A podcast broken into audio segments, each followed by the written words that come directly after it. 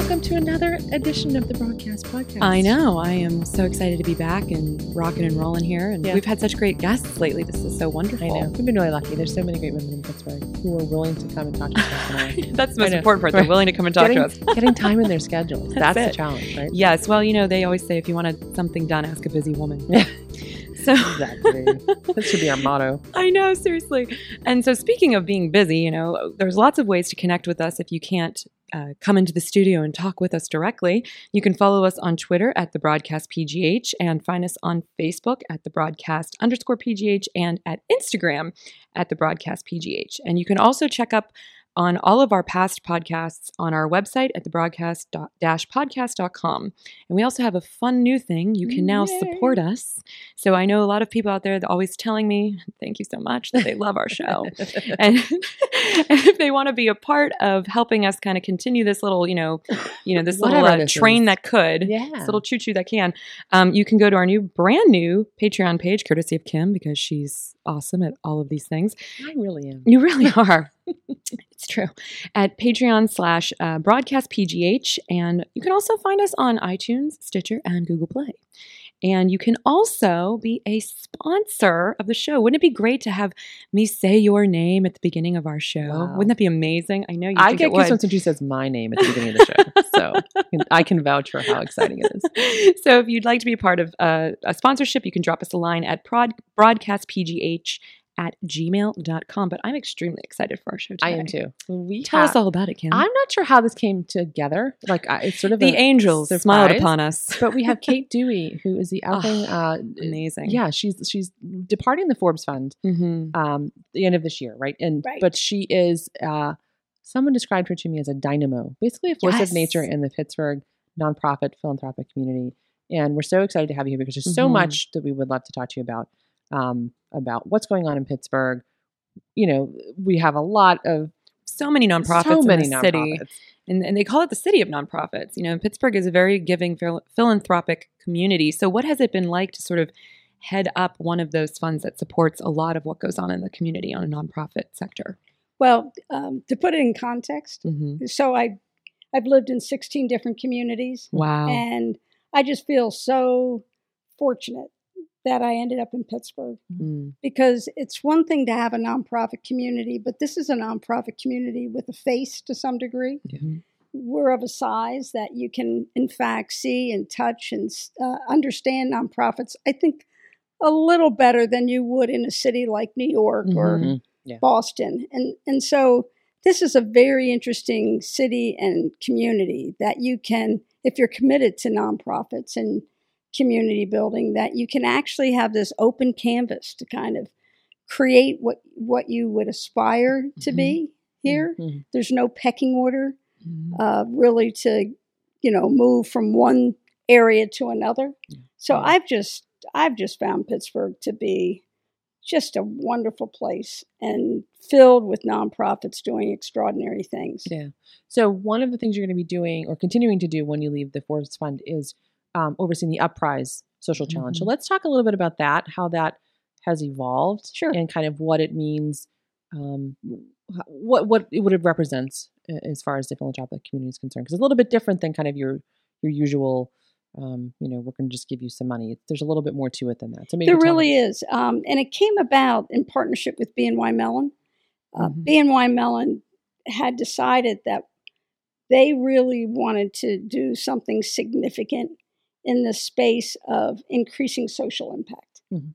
and so they left it on Define. Mhm. So they're on one one train, and I'm on this other train where um, I had been doing consulting for years, nationally and locally, and I saw this tremendous disconnect between innovation in for-profit sector and other and other areas that never got connected to the nonprofit sector. Mhm. So, for instance, you know, a simple new software program that would enable you to communicate with your clients better. Well, companies would develop that and they immediately would gravitate to the corporate sector as their commercial base, Hmm.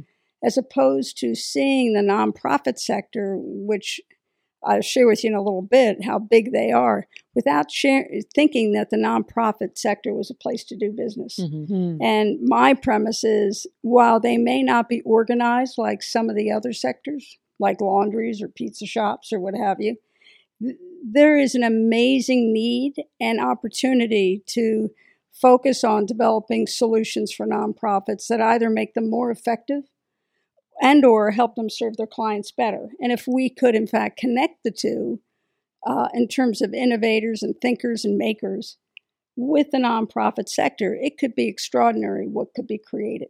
Hmm. And and so that was my premise. And so BNY Mellon and the Forbes funds came together and said, let's create the UpPrize, the BNY Mellon Social Innovation Challenge. And how are we going to signature this so people actually take stock of it? We're going to put real money on the table. So in the last uh, three years, we've invested 1.5 million Wow. into solutions um, that really can make an extraordinary difference to organizations and communities.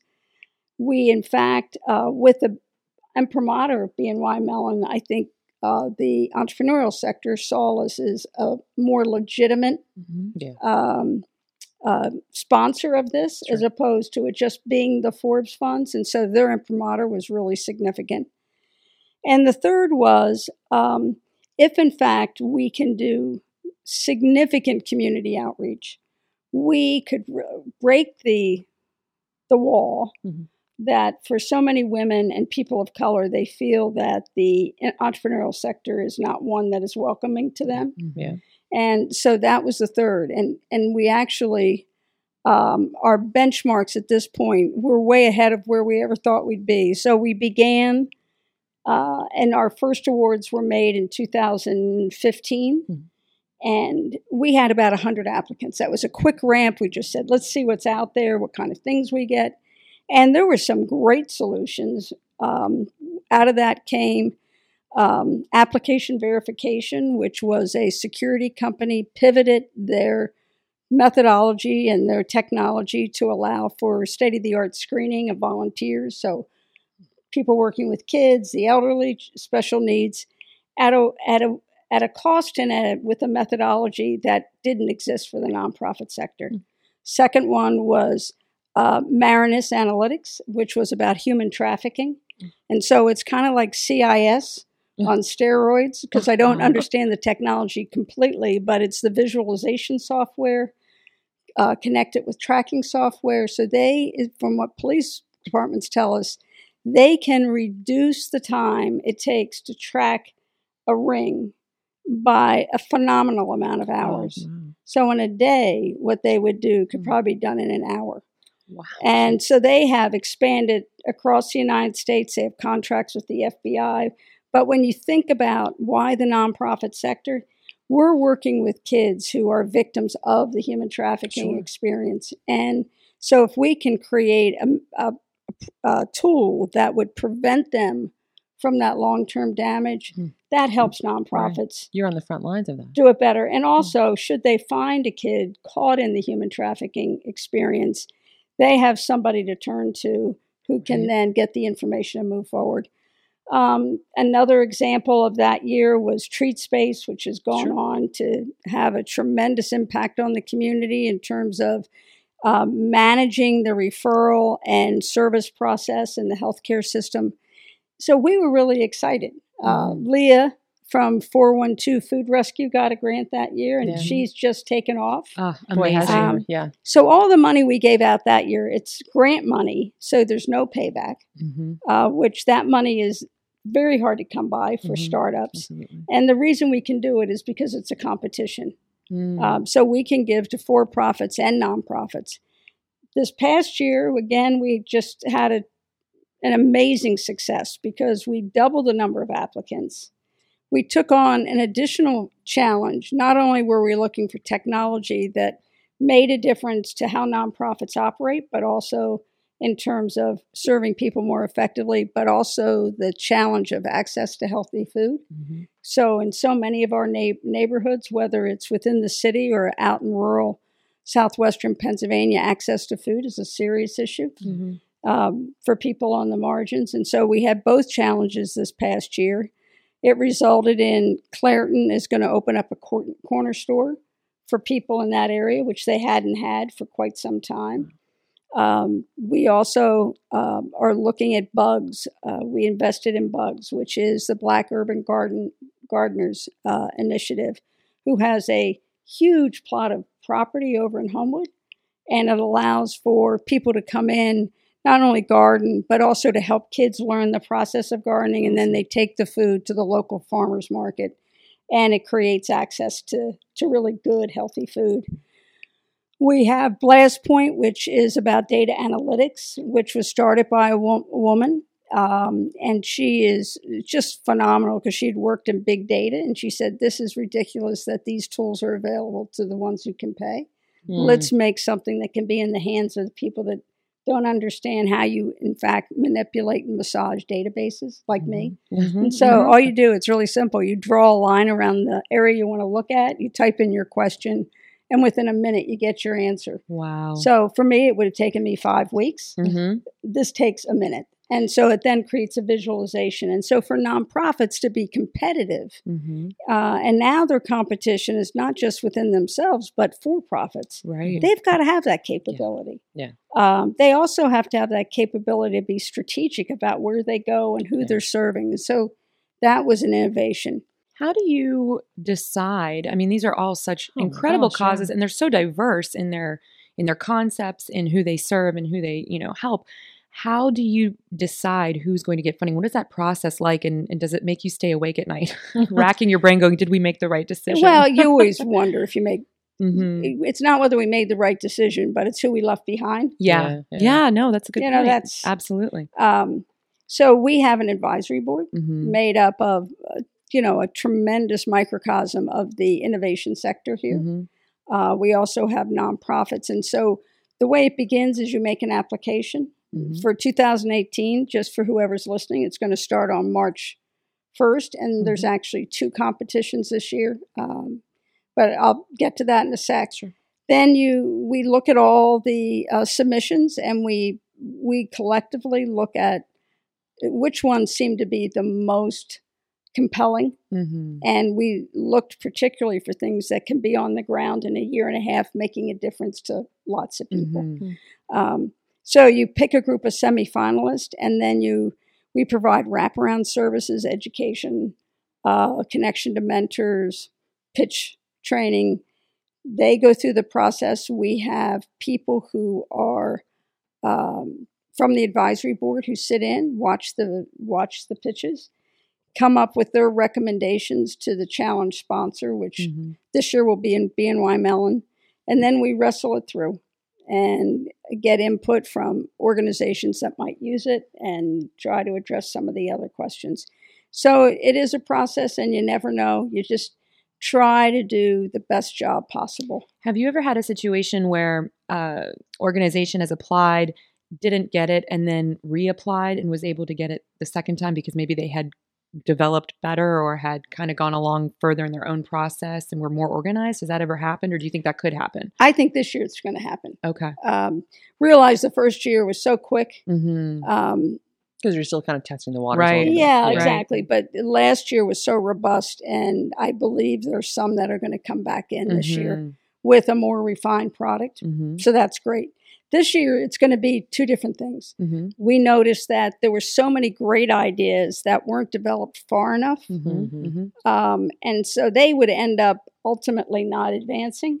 Mm-hmm. And yet they were great ideas. Yeah. And so we're going to have a great ideas competition this year. Oh, interesting. So we'll make investments in probably three what we think are bold, mm-hmm. Innovative ideas and give them a small amount of grant support, but also then accommodate them with mentorships and education oh, wow. and trying so to get them from a great idea to a prototype Mm-hmm. um, that could be tested in communities. Yeah. And then we'll have the competition for those that have already developed something and want to take it and test it in the community Mm. or they want to expand it in the community. And they, in fact, get the larger sums of money. They Mhm. might get $150,000 Wow. or 50000 But it's all about ultimately in this community creating a pipeline Mhm. for these for these innovations because if you think about the nonprofit sector We are called the nonprofit sector, the city of nonprofits. But in Mhm. reality, if you look at the data, we're pretty much in line with the United States, Mm. not in terms of specific communities. So we did an economic impact study. We have 2,200 nonprofits in this community Really? that have operating budgets under 100 million. Wow. So we didn't look at CMU and Yeah. UPMC and Right. Highmark. We went with the ones that are express purpose is to serve people in the community. Mhm. Right. And about half of those are human service organizations.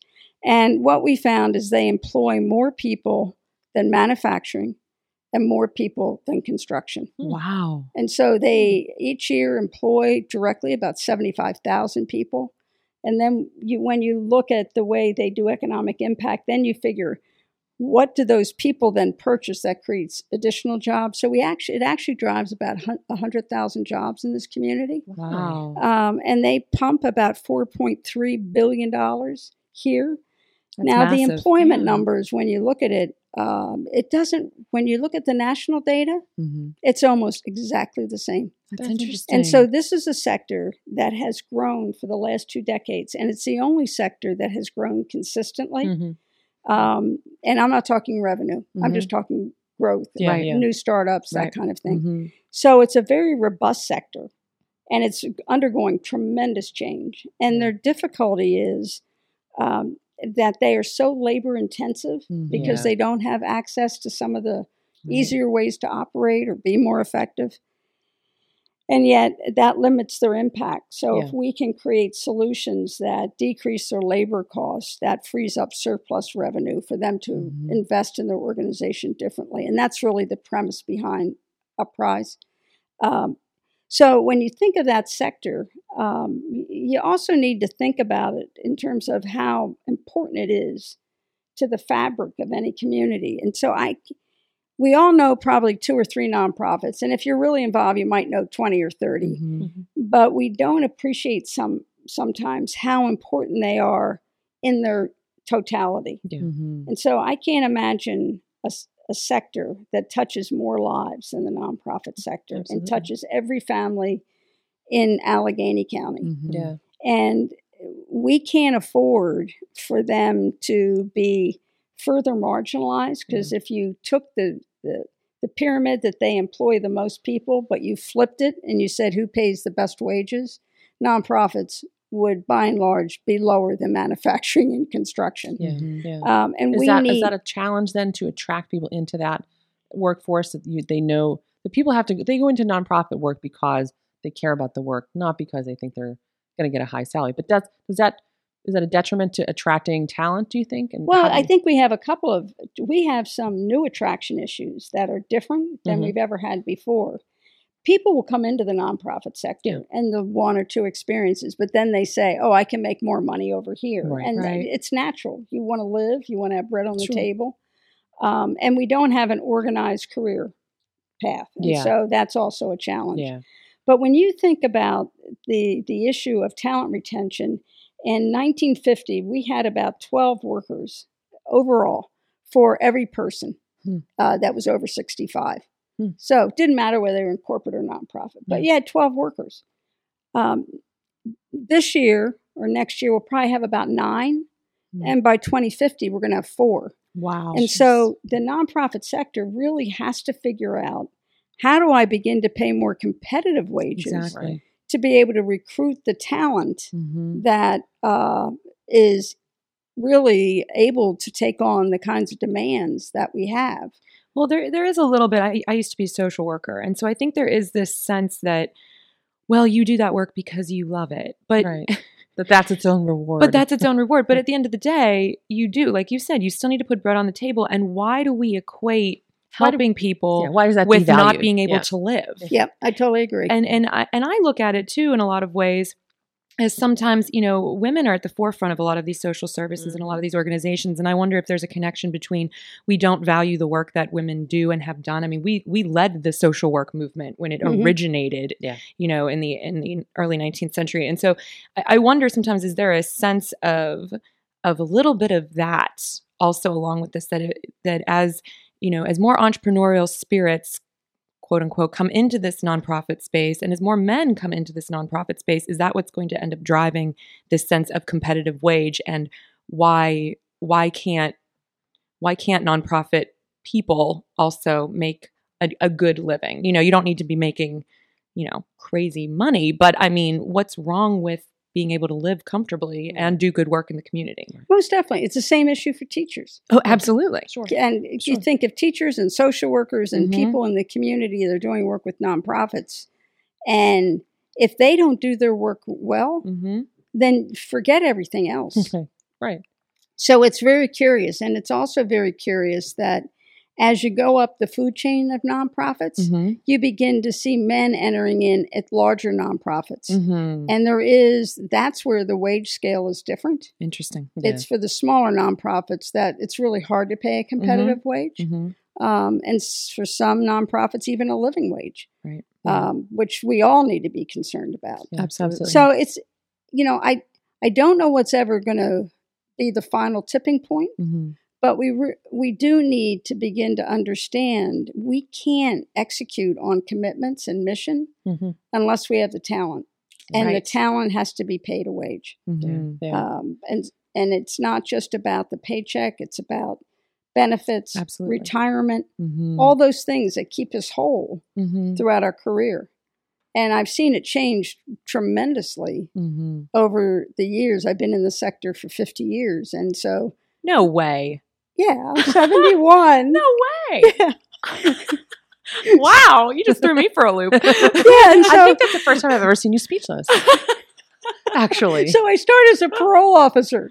And uh, I just have Wow. noticed uh, this has been a gradual awakening, but it Yeah. for 40 years it stayed silent. Mm. And all of a sudden, we're looking at how do we, in fact, get the talent we need? right And we can see the impact from when corporations were doing really well in the 80s Mhm. Yeah. and they were hiring people at a great rate. And you see the gutting of the nonprofit sector in terms of the leadership yeah that would be available Yeah. to apply to new jobs or Yeah. be executive directors. And we're suffering from that now. and and to your point you know speaking of things being gutted Mhm. when you look at the the current politics and the current administration and this new tax reform bill that's been put on the table how is that going to impact the ability of nonprofits to do, to do their jobs well or will it Well, oh, it's going to have a tremendous impact. Okay. Uh, the one I can't speak to yet Mhm. in terms of ultimately what will happen with uh, deductions until the Yeah. final bill is passed. mm-hmm. But if they, in fact, um, uh, just look at it in terms of who, if they take away the incentive Mm-hmm. at, through a tax deduction, Mm-hmm. that is significant money which nonprofits rely on. Mm-hmm. And Because that's so- the pitch. That's the pitch. The end of the year, you want to get your tax deduction in. Yeah. It's a you know this is the this is right now in December is the time of year when all the nonprofits are revving up to make that end of year tax deduction, a tax deductible you know donation. So I can't even Well, fathom so what if that you're, would be. You know, if you, so we give our five bucks, Sure. and you know they're extraordinarily wealthy people, and and then they're the people that are really in the middle, Mm-hmm. and it's a stretch. Mm-hmm. Um, and so if you're not getting a tax benefit, and plus if you may not get a tax benefit around the interest paid on mortgages Or It your student really- loans. or your student loans, Mhm. it's Yeah. really going to impact people and their ability, not their desire, but their ability Absolutely. Oh, wanna to give them, contribute. sure. So that's a huge red flag. I think the other red flag is with the speed at which, um, at the state and national level, we need to recognize the fact that we have this growing deficit Mm-hmm. and we need to balance. Mhm. Um, and the other thing is, is that we'll have less people. Uh, that really says that there's going to be, and already has been, game changing changes made to money that is uh, directed towards any one of the giving areas. And given that nonprofits don't really have a voice, Mm-hmm. I mean, Right. we don't have the money in our Mhm. pockets to be able to go up against some of the significant lobbying uh, efforts that are being taken on Mhm. by for profits. Right. And so when you think about a kid that's hungry, um, that's not nearly as underwritten as the person who's looking at building three new plants somewhere in the United States. Right. And so our we've actually come down to I think the ethical d- dilemma Mhm. as a country Mhm. in terms of we're now talking about once and not once that are based, uh, I think, on real ethical decisions as as human beings. Mhm. And I, my concern is, I think it'll right itself long term, Mhm. but we're going to have a lot of pain. And most non, if you take the nonprofit sector, forty percent of them are at or not breaking even. Mhm. So you take just a little push, Yeah. and many of these organizations are going to close their doors um, or not do services as well as they've always done. And if you can say one thing you can always say about the nonprofit sector is they never say no. Yeah, that is the truth. Yeah. Um, and I maybe I wish they would sometimes, but Mhm. That is just going to compromise them so badly. Mhm. Um, and if you think about most, many nonprofits rely on people who've never had a job before to fill their first position. We're now going to have more people who are not easily employed again Mhm. on the unemployment rolls. Mhm. We're going to have d- decreased services. Um, and we're really going to be in a position where we're seeing the disassembling of a sector that has been part of our ethos for, Mhm. for centuries. Wow. Yeah. We've come to rely on the nonprofit sector in ways that maybe it was not built for, right? Right. That that this is not necessarily a sector that was meant to provide the level of really needed social services, right? That how did we get to this point? Is it has it just been sort of a gradual thing? Was it an all of a sudden thing? Because No, I it's rem- been fascinating Mhm. Mhm. because if you, one thing about being in the field for 50 years, Yeah. still can't believe it. things. Still can't believe it. you can see trends. So, yeah, sure. you know, what, what uh, happened was all of a sudden, uh, I would say, come towards uh, the end of the 70s, Mhm. you notice that government said, we can't afford to keep delivering these services. Ah, we can do it more cheaply with our through nonprofit agencies. And so they did that the for thousand points of light and all that. Yeah, yeah. and, you know, for years. And then all of them said, oh, this is getting expensive. Maybe we'll start to take it back in. Mhm. And very quickly they realized they couldn't. And so they kept with that formula. But the challenge is they undercapitalize the service. Mhm. And so most non it is so hard to develop any kind of reserve if you have government contracts Mm. yeah. or to fully cover the cost of care so that you can invest in the agencies. And so they're paying poverty uh, contracts for these services. Wow. And non-profit, if you're working for a shelter for women who've been abused or a food pantry, you believe in that mission. Yeah. And so you don't want to turn people away. So you say yes. But in reality, it is eroding the base by which they can operate yeah. Yeah. and the government can't do it cheaper. No. But they, if they paid full price, they still couldn't do it cheaper. Yeah. And so we've got to recognize, recognize that you have to pay a fair wage to get this work done. And so government has come, I think, to realize that or think that foundations can backfill these contracts. That's not foundations' role. Foundations' mm-hmm. roles are one to seed new thinking, innovation. Um, Hmm. They're not to backfill government. Yeah. And so you see finally the foundation saying, I'm, we can't do this. This this isn't what we're about. Mhm. If you didn't have foundations Mm. supporting things, you would never have had the likes of the 412 food rescue. exactly. Right. And that's their role. That Mhm. you know, to provide that really special support that government doesn't cover. And Mhm. that that organization and 9,000 other are on fire doing great things. Yeah. Um, foundations also um, support bold ideas. And so part of it's about the quality of life in the community from an economic development standpoint. And so putting big money into projects that Mhm. you could never do any other way. right. So the money for the Cancer Institute that preceded Hillman was put up by Richard King Mellon Foundation. Yeah. You know, they are the ones that made it credible, and everybody said Pittsburgh would become the fifth cancer center.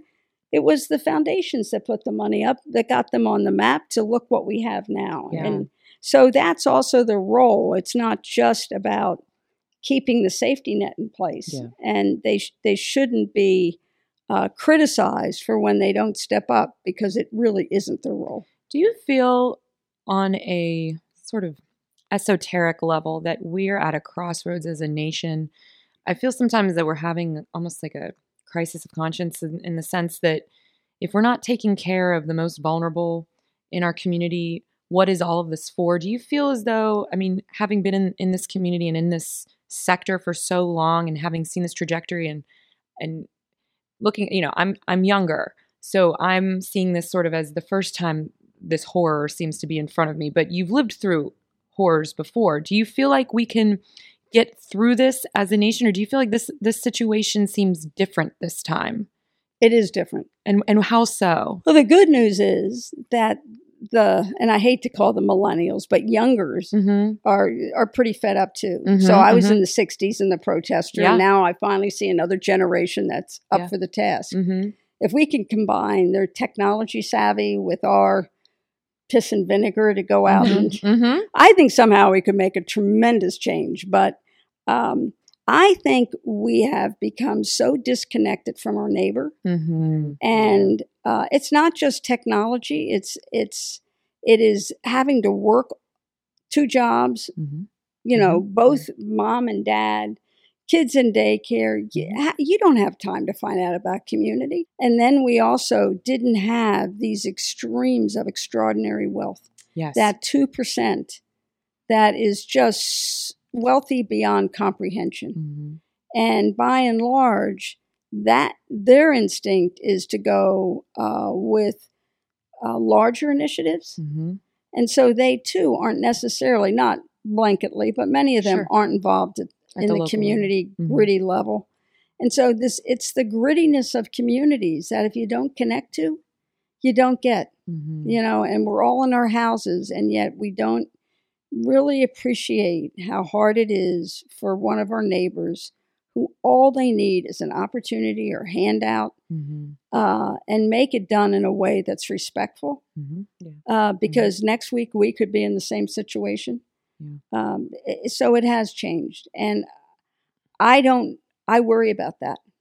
I Mhm. really do. Mm-hmm. Um, I, do I think we're going to recover from this period easily? No. Because what has happened is structural rearranging of funding, Mm-hmm. Yeah. um, a real unbundling of our premise of how communities operate, community systems. And so you can say um, that who's ever in office now is taking the, but we'll get it back. It will take us a long time Yeah. to just Undo get damage. back to where we think we're in the right place. Hmm. And that right place is, will be different than it was today because everything will be rearranged. And I think we need to realize the severity of this situation. And I do see more people worried about uh, poor families, Mm-hmm. but with very little ability Mm-hmm. to make the connection. And so they'll do, well, which are great, toy drives or Yeah, winter clo- coats. clothing drives. Yeah. Sort of the But band aid response. Yeah. But how do I touch you? Right. We don't need organizations to do that. Right. It's about us being conscious ourselves to say, how can I help my fellow man? Well, Well, well, that's a good note to end. On. I was going to say, I think we should just stop right. there. Yeah. Kate, thank you so much for Oh, coming. yeah. This is these are some big, heavy, deep issues, but I think we Mhm. need to amplify them, talk about them. Mm-hmm. You know, I, I think everyone's sort of concerned about how Yeah. do we help each other in, in these sort of un, un, Uncertain uncharted times. waters. Yeah. Mhm. So, but thank you so much for coming on. Hey, Talking- And Thank for your wisdom. Absolutely. yeah. Thank you.